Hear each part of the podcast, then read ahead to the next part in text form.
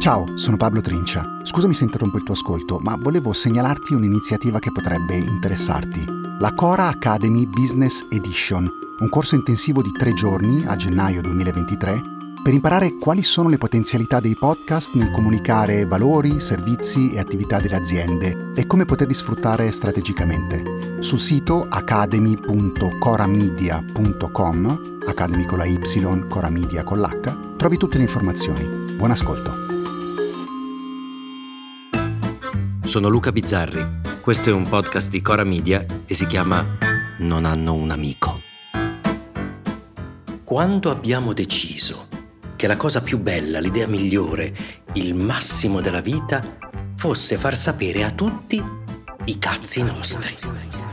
Eh, un giorno ero con un ragazzo che conoscevo e lui, mm, erano tanti anni fa, eh, come fanno quelli che ti fanno vedere le foto del figlio, di cui già interessa pochissimo a tutti. Eh, lui mi stava facendo vedere le foto del padre, malato in ospedale. E giuro che il commento alle foto fu questo.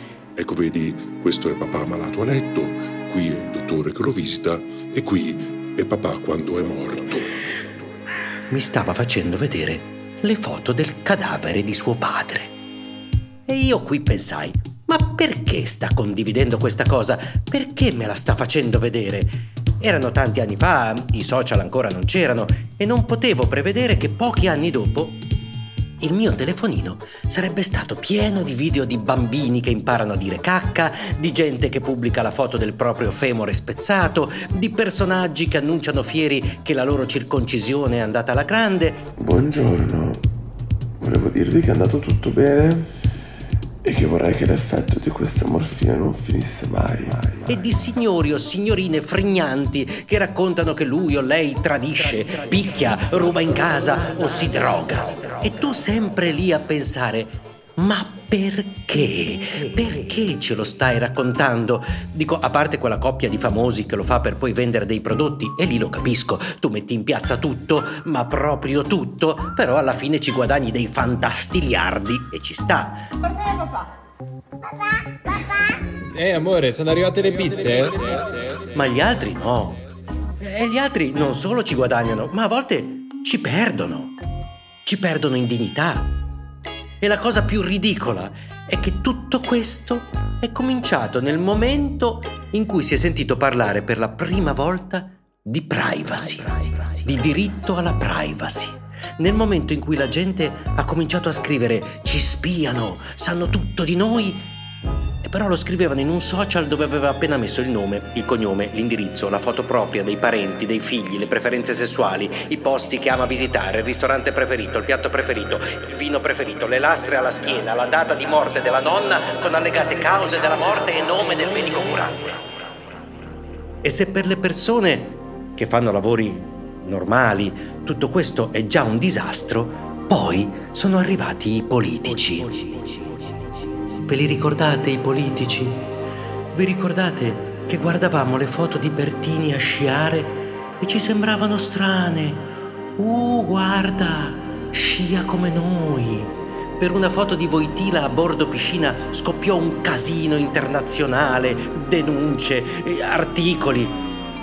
Ora la foto più cliccata del sottosegretario alla cultura è quella di lui seduto sul cesso a cagare. Perché si sa che la politica, quando c'è una minchiata, la fa sua e la porta a vette inarrivabili, perché il politico dovrebbe essere inattaccabile, la sua privacy doppiamente tutelata per ovvi motivi, ma loro invece ci tengono tanto a far sapere che in casa c'è la Franci. Matteo, dove sei adesso? In cucina a casa. Cucina a casa mia. Un po' di casino, lì c'è il frigo lì c'è la differenziata della plastica. Che giocano a pallone molto bene. Secondo me mettono un panchina, come hanno già fatto gli elettori. Ciao ragazzi. Che stanno andando in tour come gli Europe. Allora, qua siamo in partenza per il Super Studio di Milano, dove oggi alle 6 con 5.000 persone parleremo di politica sul serio. Ma arriva un giorno, un giorno in cui tutto questo ti si rivolta contro. E allora succede che il sindaco di Rieti, Daniele Sinibaldi, che è di Fratelli d'Italia, ma questa è un'inezia, esca con gli amici, che la moglie Marta lo chiami al telefono e lui non risponda e che allora lei scriva, ma non sul suo telefono, sulla sua pagina Facebook, pubblica alle tre di notte. Quando hai finito di fare serata, magari sei un attimo, puoi provare a richiamarmi, considerando che sono da sola a casa con un bambino di un anno.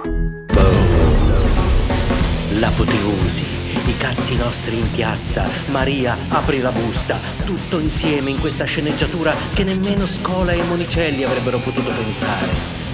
Dov'eri Daniele? Perché il telefono era spento? Hai voluto la pagina Facebook Daniele? Ci hai messo le vostre foto per risultare simpatico? Eccoti servito.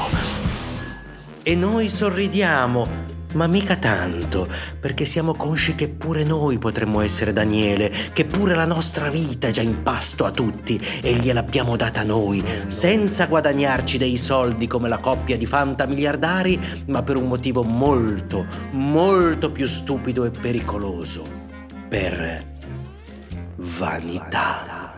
Vanità. Decisamente il mio peccato preferito.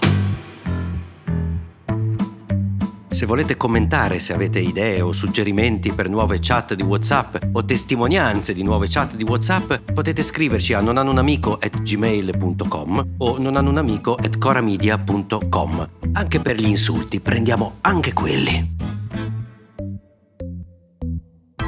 Non hanno un amico è un podcast di Cora Media scritto da Luca Bizzarri con Ugo Ripamonti. La cura editoriale è di Francesca Milano. La post-produzione e il sound design sono di Guido Bertolotti. La supervisione del suono e della musica è di Luca Micheli. Il producer è Alex Peverengo.